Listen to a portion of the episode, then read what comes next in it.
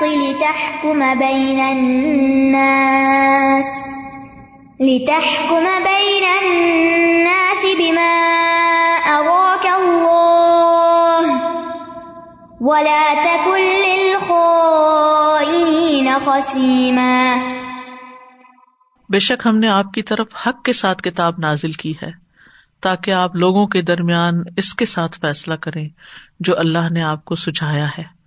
اور آپ خیانت کرنے والوں کی طرف سے جھگڑنے والے نہ بنے یہاں سے لے کر ایک سو تیرہ تک جتنی بھی آیات ہیں، یہ خاص واقع سے تعلق رکھتی ہیں۔ اس کا خلاصہ یہ ہے کہ تین بھائی تھے، بشر، بشیر اور مبشر، جو ابیرک کے بیٹے تھے۔ یہ لوگ مدینہ کے قبیلہ بنو ظفر سے تعلق رکھتے تھے۔ ان تین بھائیوں میں سے بشیر جو تھا، وہ سب سے بدتر تھا، منافق تھا۔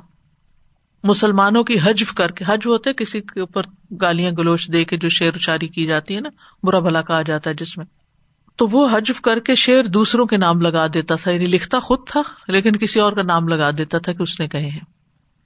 عمومی طور پر یہ لوگ غریب تھے فاقہ زدہ لوگ تھے، اور ایک صحابی رفا بن زید کے ہمسائے تھے۔ ایک دفعہ شام سے ایک کافلا آیا جس میں میدا بھی تھا۔ تو رفا بن زید نے اس میں سے ایک بوری خرید لی۔ مدینہ کے لوگ آٹا کھاتے تھے، میدا گھر کے بڑوں کے لیے سنبھال لیا جاتا تھا۔ تو رفا نے میدا اپنے اسٹور میں سنبھال کے رکھ دیا۔ قیمتی چیز تھی۔ اب یہ جو ابیرک کے بیٹے تھے تین، انہوں نے اسٹور میں نقب لگا کے وہ میدا نکال لیا، چوری کر لیا۔ صبح ہوئی تو رفا نے اپنے میدا چوری ہونے کی بات اپنے بھتیجے قطع بن نعمان کے ساتھ کی۔ تفتیش شروع ہوئی۔ تو پتا چلا کہ رات ابیرک کے بیٹوں نے آگ جلائی تھی، شاید انہوں نے اسی میدے سے ہی کھانا تیار کیا تھا۔ اور جب پتا چلا تو واقعی وہی چیز تھی۔ جب ان کا راز فاش ہوا تو انہوں نے چوری کی چیزیں جو تھی، باقی وہ یہودی کے گھر پھینک دی جو ان کا ہمسایا تھا۔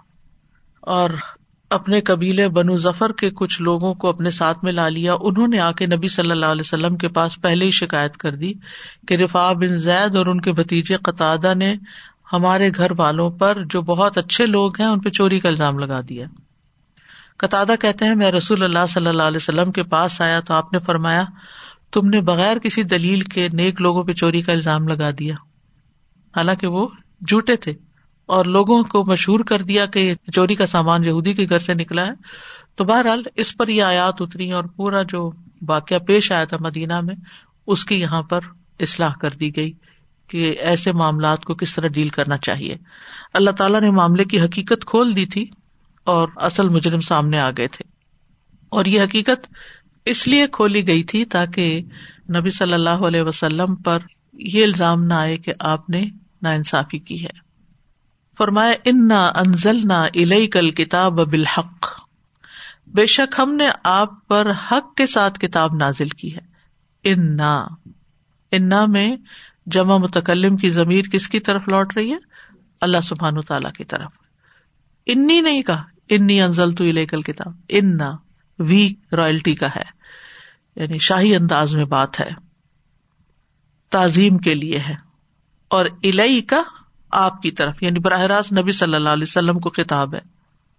حالانکہ قرآن جو ہے وہ رسول اللہ صلی اللہ علیہ وسلم کے پاس جبریل علیہ السلام کے تھرو آیا ہے۔ اور جگہوں پر بھی براہ راست کی بات آتی ہے وہ انزل کم نور مبینہ حالانکہ ہمیں قرآن نبی صلی اللہ علیہ وسلم کے ذریعے ملا ہے، ڈائریکٹ ہم پر نہیں اتارا گیا۔ تو بہرحال، یہاں نبی صلی اللہ علیہ وسلم کے شرف کا بھی بیان ہے۔ کہ ہم نے آپ کو کتاب عطا کی ہے یعنی کوئی معمولی انعام نہیں ہے۔ بہت ہی یونیک چیز ہے۔ اور کتاب سے مراد کون سی کتاب ہے؟ قرآن مجید ہے۔ جیسا کہ اللہ تعالیٰ کا ارشاد صورت بنی اسرائیل میں وہ بالحق انزل نہ ہو بالحق نزل، وما ارسل کا اللہ مبشرم و نویرا اور کتاب کی پہلے میں آپ کو وضاحت کر چکی ہوں، کتاب کا لفظ جو ہے، یہ کافتا سے ہے۔ کتابہ کا مطلب ہوتا ہے چیزوں کو ملانا۔ ٹھیک ہے؟ جیسے کپڑا سلائی کرتے ہیں تو دو کپڑوں کو باہر ملا دیتے ہیں اور اوپر سے سلائی کر دیتے ہیں۔ تو کتاب بھی کس سے بنتی ہے؟ حروف کو ملایا جاتا ہے تو الفاظ بنتے ہیں، الفاظ کو ملایا جاتا ہے تو جملے بنتے ہیں، جملوں کو ملایا جاتا ہے تو پھر کتاب بنتی ہے۔ ٹھیک ہے؟ نبی صلی اللہ علیہ وسلم پر جو وہی آتی تھی، آپ اس کو لکھوایا کرتے تھے، آپ اس کی کتابت کروایا کرتے تھے۔ اور آپ کو معلوم ہی ہوگا کہ زید بن ثابت بئی ابن کاب معاویہ بن نبی سفیان، یہ سب آپ کے کاتب تھے۔ فرمایا، انا انزلنا الئی کل کتاب بالحق، حق کے ساتھ ہم نے نازل کی۔ یعنی یہ کتاب برحق ہے، حق لے کر آئی۔ اس میں حق کا بیان ہے۔ اور یہ کہ آپ سب سے زیادہ اس کے حقدار ہیں، کہ آپ پر ہی نازل کی جائے۔ وہ کہتے تھے نا کہ یہ قرآن کسی اور بڑے پر کیوں نہیں نازل کیا گیا؟ تو مانا یہی ہے کہ قرآن مجید میں جو کچھ بیان ہوا ہے، وہ سارے کا سارا کیا ہے؟ حق ہے، سچ ہے، وہ بالکل درست بات ہے، سچی بات ہے۔ اس پر پورا پورا ہمارا یقین ہونا چاہیے، پورا اطمینان ہونا چاہیے، اور خوشی سے اس کو قبول کرنا چاہیے کہ یہ بالکل سچی خبریں، سچی باتیں ہیں۔ اور آپ پر یہ کیوں نازل ہوئی تھی؟ اس کا ایک مقصد یہاں بتایا جا رہا ہے۔ لیتا کو مبئی نناسی بیما اراک اللہ تاکہ آپ فیصلہ کریں لوگوں کے درمیان اس کے مطابق جو اللہ نے آپ کو دکھایا۔ لیتا لام تعلیل کا ہے۔ یعنی نبی صلی اللہ علیہ وسلم لوگوں کے افعال پر، اعمال پر حاکم ہے آپ بتائیں گے کہ تمہارا کون سا کام صحیح ہے اور کون سا غلط۔ یعنی جو کچھ ہم کر رہے ہیں، اس کا فیصلہ کون کرے گا کہ ہم صحیح کر رہے ہیں یا نہیں؟ آپ صلی اللہ علیہ وسلم یعنی دنیا کے اعتبار سے کہ آپ کی حادیث سے ہمیں پتا چلے گا کہ ہمارا کوئی طرز عمل درست ہے یا نہیں، یا قرآن جو آپ نے ہمیں دیا اس سے پتا چلے گا۔ بیما اراک اللہ جو اللہ نے آپ کو سجھا دیا یعنی خواب میں دکھایا ارا کا رویا خواب کو بھی کہتے ہیں نا، یا پھر علمی طور پر آپ کو بتایا۔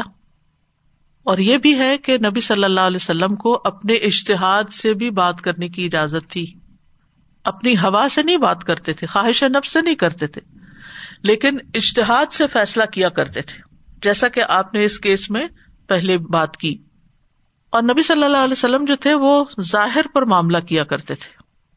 تو جو کچھ آپ نے کبھی بھی کیا یعنی یا تو وہ آپ کو خواب میں دکھایا گیا اس کے مطابق یعنی کوئی چیز آپ نے دیکھی اس کے مطابق آپ نے لوگوں کو بتایا، یا پھر آپ پر جیسے کہ سورت شورا میں آتا ہے کہ اللہ واہین او ممبرائے حجاب، او یورسل رسول تو ان طریقوں سے جو وہی آپ کو ملی، علمی طور پر جو چیزیں آپ کو ملی یعنی جو آپ کے دل میں ڈالی گئی یا براہ راست جیسے نمازیں ملی تھی معراج پر کلام کے ذریعے میں ورائے حجاب، یا پھر جبریل علیہ السلام لے کر آئے جو باتیں۔ یا پھر یہ کہ ان میں سے کوئی بھی چیز نہیں تھی، لیکن اپنے جو گزشتہ علم ہے، اس کی روشنی میں لوگوں کے معاملات دیکھتے ہوئے آپ نے فیصلہ کیا۔ اگر وہ فیصلہ درست تھا، تو اس کی تائید آ گئی اور اگر اس میں کوئی کمی بیشی تھی، تو اس کی اصلاح کر دی گئی۔ بیما اراک اللہ۔ ولا تکل نہ خسیما اور آپ خیانت کرنے والوں کی طرف سے مت جھگڑے خیانت امانت کے مقابلے پر دھوکا دینے کو کہتے ہیں۔ خیانت امانت کا اپوزٹ ہے۔ اور یہ ہر حال میں قابل مذمت سے پت ہے۔ ایک لفظ ہوتا ہے مکر، ایک ہوتا ہے دھوکا، ایک ہوتا ہے خیانت۔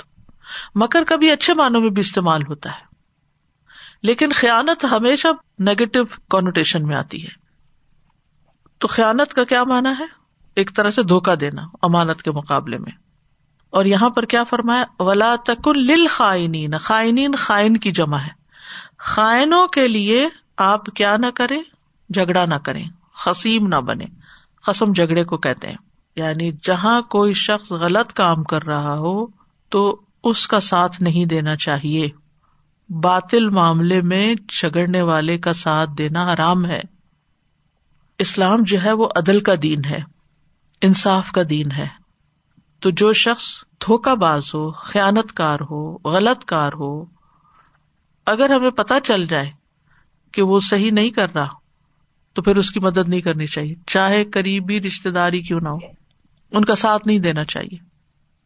جیسے پچھلا قصہ جو میں نے آپ کو بتایا، اس میں قبیلہ بنو ظفر نے جاننے کے باوجود کہ ان کے قبیلے کا یہ گھرانہ جو ہے غلط کر رہا ہے، پھر بھی وہ ان کے مددگار بن گئے۔ تو اس کی اجازت نہیں۔ انہوں نے یہودی پر غلط الزام لگایا تھا آخر کار فیصلہ اس کے حق میں ہوا۔ تو چاہے کوئی نان مسلم ہی کیوں نہ ہو پھر بھی یہ سوچ کے کہ نہیں، ہمیں مسلمان کے خلاف نہیں جانا۔ آپ ظلم نہیں کر سکتے۔ آپ نان مسلم کے ساتھ بھی نا انصافی نہیں کر سکتے۔ پھر یہ بھی پتا چلتا ہے کہ نبی صلی اللہ علیہ وسلم جو تھے، وہ انصاف کرتے تھے اور انصاف کو ہی پسند کرتے تھے۔ اس کی کئی ایک مثالیں ہیں، جن میں سے وہ مشہور مثال ہے کہ اگر فاطمہ بنتے محمد بھی چوری کرتی تو میں اس کا ہاتھ کاٹ دیتا۔ اور عدل کے لیے کہتے کہ فیصلہ کس طرح کرنا چاہیے؟ علماء کہتے ہیں کہ قاضی کے لیے لازم ہے کہ دو جھگڑا کرنے والوں کے بیچ میں پانچ چیزوں میں برابری کرے۔ یعنی اگر کوئی دو لوگ جھگڑتے ہوئے آپ کے پاس آئے ہیں تو پانچ چیزیں سامنے رکھے۔ نمبر ایک جب وہ دونوں قاضی کے پاس آئے تو دونوں کو بٹھانے میں برابری کرے۔ یعنی کہ, کہ تم مسلمان ہو یا تم بڑے ہو تم ذرا یہ کرسی لے لو اور دوسرے کہ تو اچھا تم تو نیچے ہی بیٹھ جاؤ، ایسا نہیں کر سکتے۔ ایک جگہ بٹھائے۔ نمبر دو، ان کو اپنے سامنے کھڑا کرنے میں برابر کرے۔ ساتھ ساتھ کھڑے ہو جاؤ، ایک لائن میں کھڑے ہو جاؤ۔ اگر ایک بیٹھا تو دوسرا بھی بیٹھے گا، اگر ایک کھڑا تو دوسرا بھی کھڑا ہوگا۔ یہ نہیں کہ جس کو آپ فیور دے رہے اس کو بٹھا لے اور دوسرے کو کہ تم کھڑے ہو جاؤ۔ اسی طرح، قاضی جب خود ان کے پاس جائے فیصلہ کرنے، تو بھی برابری کرے۔ یعنی دونوں کے ساتھ بات کرے۔ چوتھی چیز ہے، بات سننے میں برابری کرے۔ یہ نہیں کہ ایک کی بات پورے توجہ سے سنے، دل لگا کے سنے، ہمدردیاں کرے، اور دوسرے کی بات سرسری سن کے کہ نہیں تو آئی جھوٹا، یہ غلط ہے۔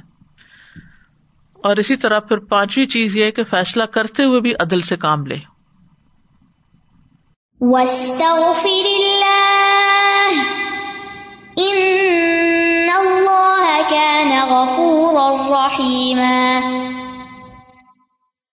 اور اللہ سے بخش مانگے۔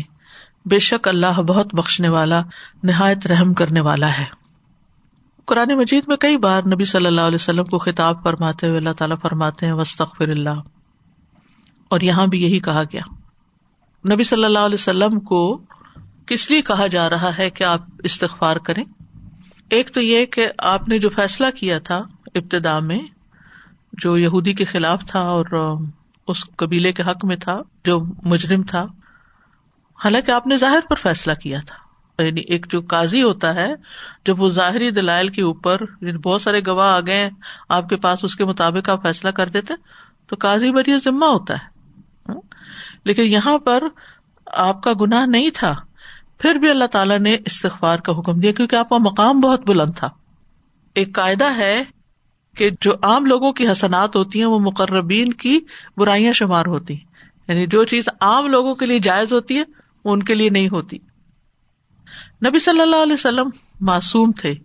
اس کے باوجود کثرت سے استغفار کرتے تھے۔ اور کون سی صورت نازل ہوئی تھی جس میں آپ کو استغفار کا حکم ہے؟ جا نصر اللہ ولفت ورائی تناس خلون فی دین اللہ افواجا فسب بحمد رب کا آپ نے مشن مکمل کر لیا، فتح ہو گئی، مکہ فتح ہو گیا، اتنی بڑی بات۔ تو اس موقع پر کیا کہا استغفار؟ دیکھیے ہم سب جیسے نماز ختم کرتے ہیں تو کیا کرتے ہیں؟ استغفر اللہ، استغفر۔ نماز میں تو خود ہی گناہ معاف ہو گئے تو پھر کیا استغفار؟ لیکن جب انسان اچھے سے اچھا بھی کام کرتا نا، کہیں نہ کہیں کوئی کمی بیشی رہ جاتی اور پھر یہ کہ کبھی اجب نہ آئے۔ انسان کسی غرور کا شکار نہ ہو کہ میں نے تو اتنا مار کا مار لیا ہے۔ بہت کچھ کرنے کے بعد بھی ہمبل رہے۔ اور جب یہ حکم آیا تھا تو پھر آپ دن میں سو سو بار استغفار کیا کرتے تھے۔ اور پھر نماز میں آپ رکو میں اور سجدے میں دعا پڑھتے تھے۔ سبحان اللہ ربنا و بحمد اللہ فرلی دو سجدوں کے بیچ میں رب فرلی رب فرلی رب فرلی اسی طرح سجدوں میں یہ دعا بھی پڑھتے تھے اللہ فرلی دمبی کل دق و جل اول و آخر سر رہ و علانیت اے اللہ، میرے تمام گناہ معاف کر دے، چھوٹے، بڑے ابل آخر، ظاہری اور پوشیدہ۔ مجلس میں آپ سو بار استغفار کرتے، رب فرلی وطب علیہ ان کا انت طباب الرحیم۔ اور زندگی کے آخری ایام میں تو بہت کثرت سے آپ استغفار کرتے تھے۔ اور دوسرا یہ ہے کہ وسطر کا حکم آپ کے اپنے لیے نہیں ہے خیانت کاروں کے لیے ہے۔ ٹھیک ہے؟ ایک مانا یہ بھی کیا گیا۔ یعنی ایک ہے وسطر اللہ، کہ آپ اللہ سے استغفار کریں۔ کس کے لیے؟ ایک مانا نکالا گیا اپنے لیے۔ اور دوسرا مانا کیا؟ خیانت کاروں کے لیے۔ ایک اور بات یہ پتا چلتی ہے ہم سب کے سیکھنے کی کہ ہمارا کوئی ساتھی غلطی کر لے کوئی اس سے کوتا ہو جائے ڈیوٹی میں کمی بیشی ہو جائے۔ ہمارا کوئی طالب علم جو ہے وہ اپنا کام نہ کر پائے۔ تو یہ نہیں کہ آپ اس کو ابینڈن کر دیں اور آپ اس کے ساتھ نفرت شروع کر دیں اور آپ اس کو ریجیکٹ کر دیں، بلکہ اس کے لیے دعا شروع کر دیں۔ اور اگر اس سے کوئی کمی مسلسل ہو رہی ہے تو اس کے لیے بھی استغفار کریں۔ اور پسندیدہ یہ نا رب فرلی ولی والدیا ولیمنی نا یوم یقوم الحساب۔ آخرت کے لیے بھی دعا کرنی چاہیے۔ کیونکہ اللہ سبحان تعالیٰ معاف کر دیتا ہے جب بندہ استغفار کر یعنی حدیث میں آتا ہے نا، سارے بنی آدم خطا کار ہے کوئی یہ دعوی نہیں کر سکتا کہ مجھ سے غلطی نہیں ہوئی۔ لیکن بہترین خطا کار کون ہے جو توبہ کرنے والے ہیں۔ اور آسمان جتنے بھی گنا ہوں، میں صبح ونڈو کے پاس بیٹھ کے تو اس آیت کی تفسیر پڑھ رہی تھی۔ تو اس وقت میری نظر آسمان پہ تھی۔ مجھے ایسے لگا پتہ نہیں کتنی روشنی ہو گئی ہے۔ یہ حدیث جب آئی سامنے کہ آسمان رائٹ لیفٹ اتنا بڑا گنا آسمان کتنا بڑا ہے۔ اتنا بڑا گنا بھی ہو اور انسان اللہ کی طرف توبہ کر لے، اللہ تعالیٰ معاف کر دیتا ہے۔ اور اگر ہمارے گنا زمین سے لے کے آسمان تک چلے جائیں، اتنی پائلز لگ جائیں اور پھر انسان اللہ کی طرف لوٹے تو اللہ تعالیٰ معاف کر دیتا ہے۔ کتنا معاف کرنے والا ہے؟ ہمارے دین میں تو مایوسی کی کوئی گنجائش ہی نہیں ہے۔ بس اعتراف کر لینا چاہیے۔ میں نے غلطی کی ہے۔ آئی واز رانگ شیطان جیسے ضدی انسان کے لیے نہیں ہے توبہ۔ توبہ ہے توبہ کرنے والوں کے لیے۔ ان اللہ کا نا غفور اور رحیم استغفار اس لیے کریں کیونکہ اللہ سبحان تعالیٰ بہت زیادہ بخشنے والا، غفور فاول کے وزن پر۔ اور رحیم بار بار بخشنے والا ہے، بار بار رحم کرنے والا ہے۔ یعنی بخش کے بعد مزید رحمتیں کرتا ہے، اللہ تعالیٰ پھر نیکی کی توفیق دیتا ہے اور بندے کو چن لیتا ہے۔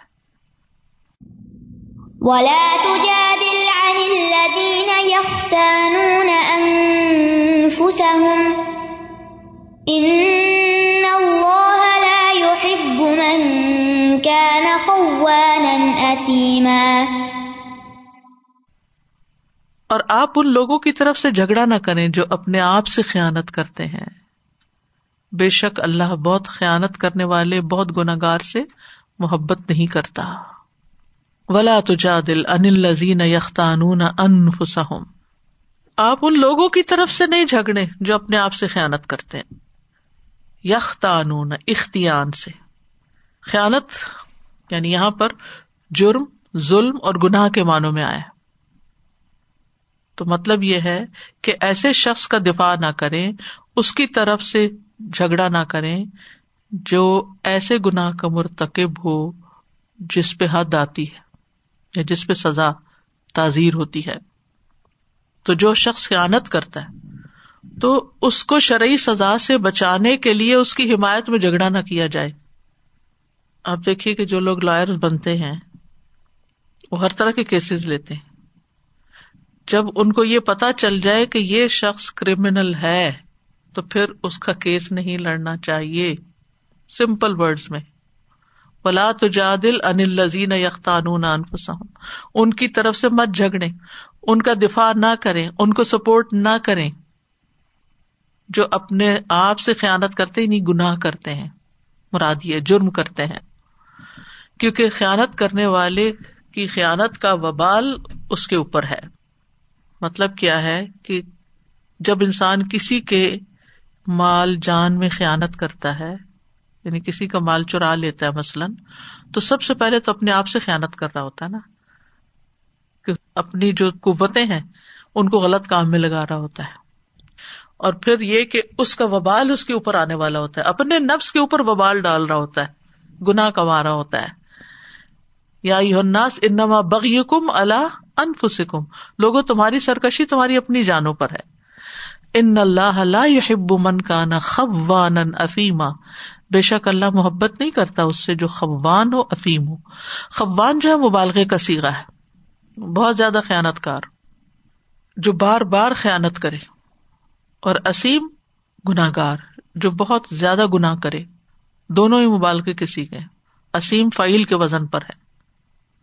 تو اس وعید سے وہ شخص نکل جاتا ہے جس نے ایک بار خیانت کی ہو یا بلا ارادہ بے خبری میں کوئی خیانت ہو گئی ہو اس سے۔ ٹھیک ہے؟ لیکن جو بار بار ڈنڈی مارتا ہے، پھر اس کی پکڑ ہوگی۔ خیانت جو ہے منافق کی علامات میں سے ہے۔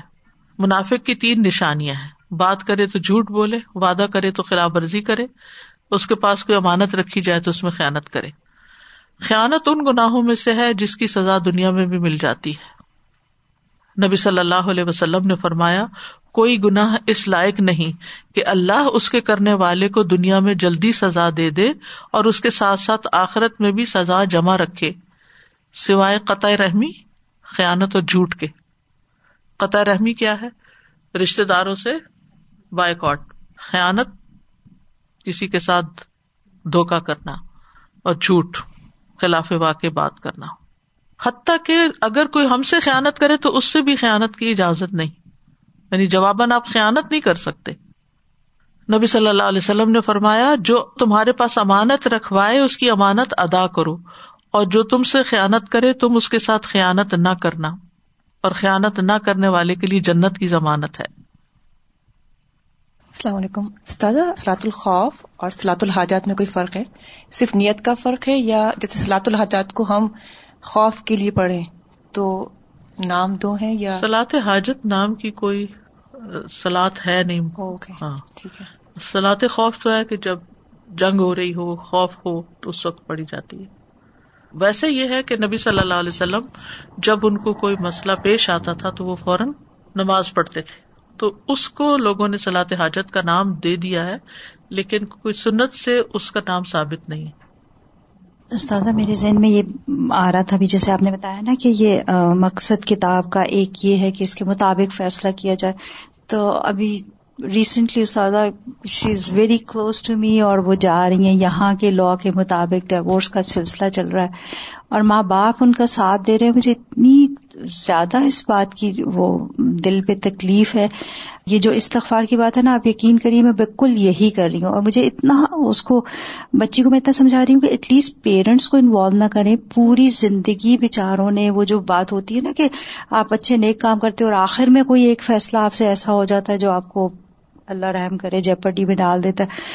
تو اس کے لیے کیا کیا جائے؟ کیسے سمجھایا جائے؟ وہ دنیا کا فائدہ اتنا زیادہ سامنے نظر آ رہا ہے کہ وہ نہیں سمجھ میں آ رہا ان کو۔ اور ابھی دیکھیں میں نے ان سے یہ بھی کہا میں نے کہا اللہ تعالیٰ تو فرماتے ہیں الوم اکمل تو لکم دین ہمارا تو دین مکمل اللہ تعالیٰ نے فرما دیا۔ تو جس مال کو ہم نے کمایا نہیں جس میں ہم شامل نہیں جس محنت میں جو ہمارا حق نہیں بنتا۔ حق نہیں بنتا نا استاذہ جی شریعت کے مطابق حق ہی نہیں ہے ہمارا۔ ہاں اگر عورت نے کمایا ہو اور جی۔ اس کی محنت شامل ہو جی۔ وہ تو اس کو ملنا چاہیے۔ جی۔ لیکن اگر اس نے کچھ بھی نہیں کیا ہوا پھر تو بس اس کا حق وہی ہے جو اس کا حق کے مہر ہے۔ سازا جی مجھے یہ خیال آ رہا تھا کہ آئے ون او سکس میں یہ خائن کے لیے کہا گیا ہے کہ ان کے لیے استغفار کی جائے۔ ون آف دا انڈرسٹینڈنگ ان کے لیے۔ اور اگلی آیت میں یہ بتا دیا گیا کہ لیکن ان کی طرف سے جدال نہیں کرنا۔ ان کو یعنی دا خائن ہیز ٹو گو تھرو جو ایکچولی حق کے حساب سے کتاب کے حساب سے جو اس پہ سزائے وہ ہے لیکن آپ ان کے لیے خیر خواہ یہ کر سکتے ہیں کہ بخش کی دعا مانگ سکتے ہیں۔ اور یہ آیت نمبر ون زیرو فور میں یہ جو بات ہے وہ ترجن امین اللہ مالا ارجن یہ بہت ہی زبردست ہے کہ واقعی مومن کو رجا تو عبادت کے پلرز میں سے ایک چیز ہے۔ لیکن یہ اس چیز کا احساس ہونا اور اور بھی زیادہ دوبارہ سے اس کو ایک طرح سے فریش ہو گئی یہ چیز کہ یعنی مومن کسی حال میں نقصان میں ہے ہی نہیں نا۔ اللہ تعالیٰ سے اتنی اچھی امید، خوش امیدی جسے کہنا چاہیے کہ being a positive person being a optimistic person جس کا اس وقت اتنا ڈنکا بھی ہے دنیا میں، دین کے علاوہ بھی لوگ اس چیز کو سمجھتے ہیں۔ لیکن مومن کے لیے تو یہ چیز بہت بڑی ہے۔ اٹس جسٹ کہ انفارچونیٹلی ایمان کی کمزوری کی وجہ سے شاید زیادہ تر لوگ اس چیز سے ڈسکنیکٹ ہو گئے ہیں۔ تھوڑی سی بھی چیز اگر کوئی زندگی میں چیلنج آ رہا ہے یا کوئی آپ کا اپوننٹ جو دینی ایمان کے لحاظ سے نہیں بھی ٹھیک ہے اور اگر وہ سیمنگلی بینیفٹ میں ہے تو لوگ اس چیز کو بس گیو اپ کر دیتے کہ نہیں، ہمیں کیا فائدہ ہوا ایمان کا یا دس دیٹ لیکن یہ نہیں سمجھ رہے نا کہ بہرحال بگر فائدہ اسی میں ہی ہے۔ سبحان اللہ۔ مومنوں کے درمیان اور کافروں کے درمیان یہ فرق ہے، جو دل کا اطمینان ہے، یہ اللہ کی بہت بڑی نعمت ہے۔ اور جنت میں اللہ تعالیٰ یہ کہتے ہیں کہ نہ وہ غمگین ہوں گے، نہ وہ خوف میں ہوں گے۔ تو یہ جو مومن کے اندر نہ خوف ہوتا ہے، نہ غم ہوتا ہے دل کا اطمینان جو ہے، یہ بہت بڑی نعمت ہے۔ اور دوسری بات یہ کہ جو ہم اللہ تعالیٰ کہہ رہے ہیں کہ ذکر ہم جیسے ذکر کرتے ہیں نماز کے بعد یا جو ازکار ہوتے ہیں ہمارے وہ بھی ہمارے اپنے فائدے کے ہوتے ہیں۔ اللہ کا ذکر تو ہے لیکن اس میں ہمارا ہی فائدہ ہے۔ تو یہ کتنی بڑی بات ہے۔ اور ڈنڈی مارتے تو اپنے نقصان ہے۔ سازا، مجھے یہ اتنی بیوٹیفل لگتی ہے، حالانکہ یہ بہت ہی پرٹیکولر کانٹیکس ہے، لیکن یہ جو ہے نا کہ ہم ہیومن بینگس واقعی کتنے سیم ہیں، ہماری پرابلم سیم ہے مشترک ہیں، ہر چیز میں ہم غم ہیں، کچھ بھی کہہ لیں آپ وریز ہیں، ہماری بریڈ اینڈ بٹر مطلب اولاد ہے ایوری تھنگ کے معاملے میں۔ لیکن سبحان اللہ دیر از ون تھنگ جیسے جو ہمیں بالکل ڈسٹنکٹ کر دیتی ہے، اور کتنی یہ بڑی بات ہے نا جیسے سسٹاسیا بھی کہی تھی کہ ہم اللہ پہ توکل کرتے ہیں، اس سے ہمیں امید ہے، اس پہ ہم بھروسہ کرتے ہیں۔ اینڈ آئی واز تھنکنگ اس سے پہلے جیسے نماز کا اور ذکر کا ساری جو فضیلت آ رہی تھی کہ سبحان اللہ اسٹارٹ کرتے ہیں قرآن غیب سے، اور اس کی بات سے کہ ان سین پہ ہم بلیو کرتے ہیں۔ لیکن سم ہاؤ ہم اس چیز کو کتنا بیک برنر پہ چلی آتی ہے اور وہ ہم بھول جاتے ہیں، اسی لیے وہ ریوارڈ اور وہ جو استقامت اور جو کنسسٹنسی سے ایک عمل ہمارا ہونا چاہیے، اس میں یو نو ایک تھوڑا سا یو نو ایک کمزوری آنے لگتی ہے۔ لیکن جب ہمیں اس دن پتا چلے گا کہ یہ تھے جیسے اجر یہ تھا اور ریوارڈ کچھ یہ ساری چیزیں تھیں اور ریالٹی یہ تھی مجھے ایسا چیز کے پیچھے بھاگتے رہے؟ جی وہ جو ایلیوژن ورسز ریالٹی کی پوری تھیم جیسے آتی نا کہ سامنے کچھ تھا بٹ ریالٹی وہ تھی نہیں کبھی بھی it was just beyond that میں سوچ رہی تھی اللہ تعالیٰ ہم سب کو اللہ تعالیٰ سب کو سب انسانوں کو باقی ہمیں ریالٹی پتا ہو کہ اللہ تعالیٰ ہیں کیسے؟ ہم ان لوگوں میں شامل ہوں کہ اس دن ہمیں جا کے پچھتا ہو۔ اللہ تعالیٰ ہمارے لوگوں میں کبھی بھی شامل نہ کرے۔ کووڈ کانٹیکس میں مجھے خیال آ رہا تھا کہ اس وقت تمام دنیا میں ہر طرح کے لوگ ظاہر ہے اس بیماری کا شکار ہو رہے ہیں اور اس کے متعلق جو بھی فیئرز اور سب چیزیں لیکن پھر وہاں پہ بھی یہ آیت و ترجن امین اللہ مالا ارجن کہ ٹھیک ہے، اگر کوئی اس کا شکار ہو کے بھی جا رہا ہے تو یہ تو دیکھے نا سارے گنا دھل جاتے ایگزیکٹلی کہ یعنی ایمان کی ویلو کتنی زیادہ ہے کتنی زیادہ ہے کہ جسٹ اے میٹر آف کہ اگر ایمان ہے آپ کے پاس تو آپ کسی لحاظ سے وہ کہتے ہیں نا جیسے آپ کو امورٹل کرنے والی چیز ہے تو امورٹیلٹی فزیکلی تو نہیں ہے لیکن ایمان آپ کو ایسا کر دیتا ہے کہ آپ کا نقصان کچھ بھی نہیں ہے۔ جان سے جو آپ نے شعر بھی کہا تھا وہ یہ بازی عشق کی بازی ہے جو چاہو لگا دو در کیسا۔ گر جیت گئے تو کیا کہنا ہارے بھی تو بازی مات نہیں۔ تو یہ بات ہے کہ واقعی جو چاہے لگا دے۔ ایمان کے لیے تو سب کچھ انسان لگا دے۔ اللہ سبحانہ تعالیٰ ہمیں واقعی ایمان کی وہ مضبوطی عطا کرے ان شاء اللہ السلام علیکم استاذہ۔ میں بلکہ شیئر کرنا چاہوں گی میرے فادر لائر تھے۔ اور انہوں نے پروفیشن چھوڑا اس وجہ سے کہ ان کے پاس ایسے لوگ آتے تھے جو کہ واقعی مطلب انہوں نے غلط کام کیا ہوتا تھا گنہگار ہوتے تھے اور دے وانٹ ہم to save them so he said he can do that بہت کم لوگ ایسے ہوتے ہیں جو اپنی ضمیر کی آواز سنے کہ میں نے ظالم کا ساتھ نہیں دینا کیونکہ ظالم کا ساتھ دینے والا خود بھی ظالم۔ اوکے جزاکم اللہ خیرن۔ واخر داوانا ان الحمد للہ رب العالمین. سبحانک اللہم و بحمدک، اشہد ان لا الہ الا انت، استغفرک و اتوب السلام علیکم و رحمۃ اللہ وبرکاتہ.